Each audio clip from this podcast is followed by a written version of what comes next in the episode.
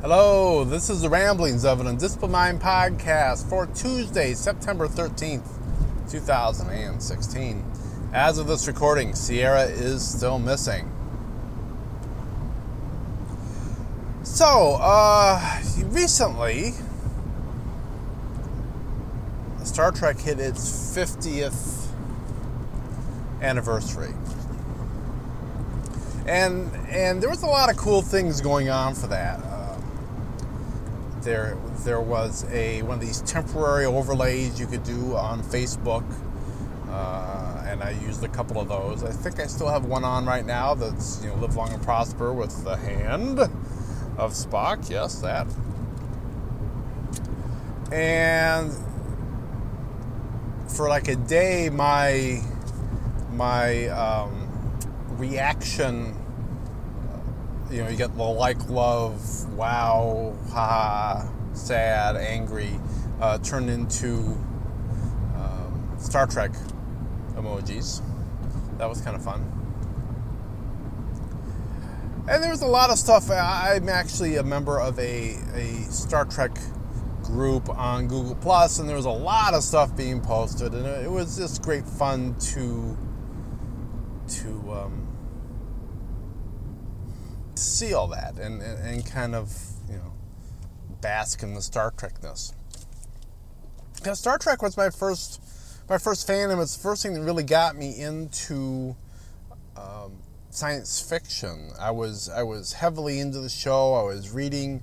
Uh, they had these books that were, um, you know, uh, they were the episodes of the original series written. You get like you know a number in a book, and I was reading those, and I was reading anything I can get my little hands on about Star Trek and Star Trek, Star Trek, Star Trek. That was my thing, and it was actually uh, one of my English teachers when I was in sixth grade, I think it was.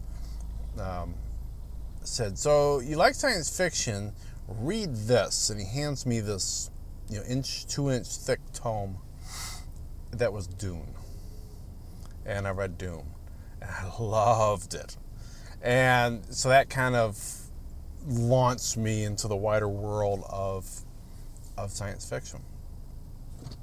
There was uh, one news article I saw, or I don't know, it was an opinion piece, or, or it probably wasn't a news article, that was saying that, that CBS and Paramount really um, managed to, to screw up this 50th anniversary celebration. Um, you know, they even had a movie come out this year, but they really didn't do anything overt tying it into the 50th.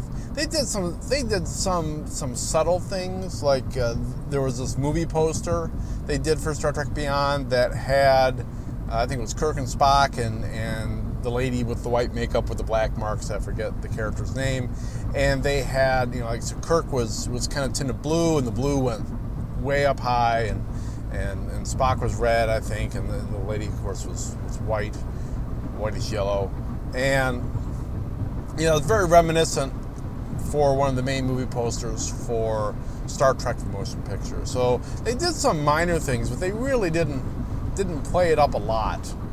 Um, and and you know, this person was making the case of you know, if that's how you're going to treat the franchise, then you know, why don't you sell it to somebody who cares? And that was, you know, it made some pretty good points, I think. I, and I came, I, we were probably because of this, we were at uh, the hotel room over the weekend, and and the wife was was reading, and I was kind of tired of reading, and so I uh, went to see what was on TV, and I I came to a stop on the History Channel where they were doing a retrospective of Star Trek, and they had all sorts of people. Um, uh, on there. They had, um, and now I'm blanking all their names. Jeri Ryan was on there, and you had um, Armin Shimerman. I think I got his name right. He played Quark on Deep Space Nine, and uh, a number of other people. I don't remember. Well, we I didn't see the whole thing, um, but I don't remember seeing uh, Patrick Stewart in the section I was in. But it wasn't just the actors; they had some of the people that were working on the on the uh, show behind the scenes, the producers and writers and stuff. Uh, Ronald D. Moore was one of them. He was also the showrunner and writer for Battlestar, and he, he worked on Next Generation. And it was it was an interesting thing. There was there was lots of cool things there. Um, and and there was one thing that Armin Shimerman, I don't I don't think I'm saying his name right. He played, you know, as I said, he played Quark on Deep Space Nine,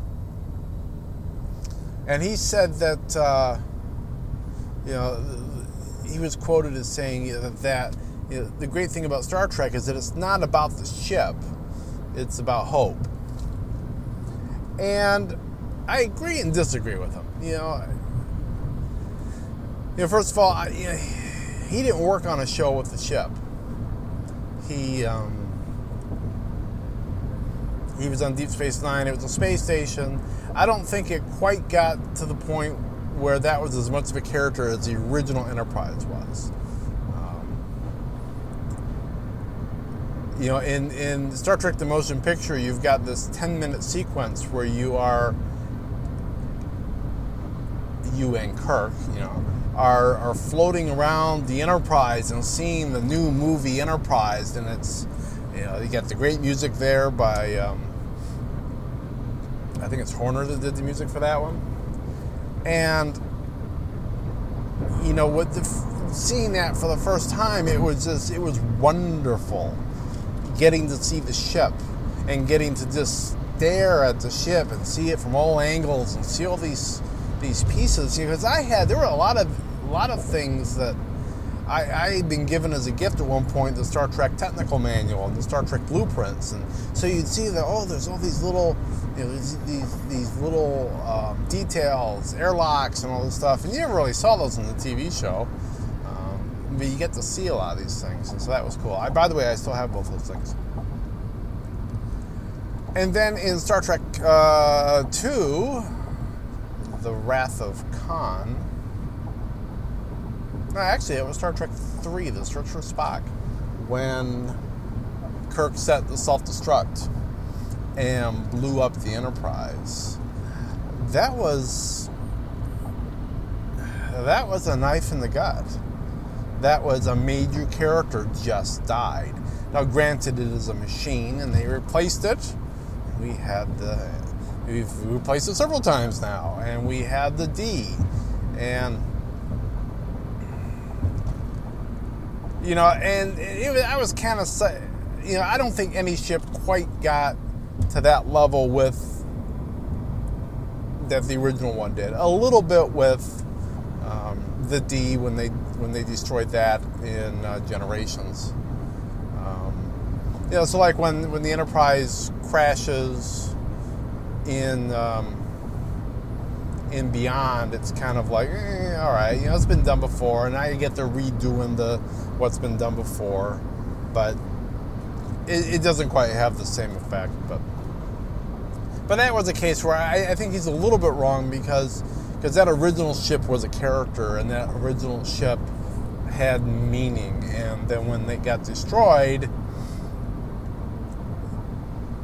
you know that was that was gut wrenching. It's kind of like when you you get your first car, and then you lose it. You know, like maybe it gets gets destroyed in Iraq or uh, or whatnot, or even just sell it. I mean, I've my first car. Uh, I love that thing, and it, it didn't get wrecked. It uh, got got sold and replaced, and but I still feel fondly about that that that that uh, vehicle even now. So but yeah, it's cool to see such a, a venerable um,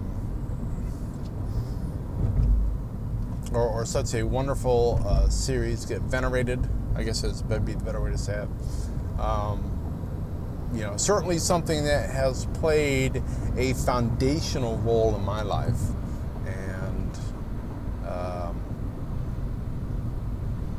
you know, and so you know, it's even I've been alive for the entirety of its run, but I I don't remember seeing Star Trek live on TV. I, I didn't see it till later when I was when it was in syndication.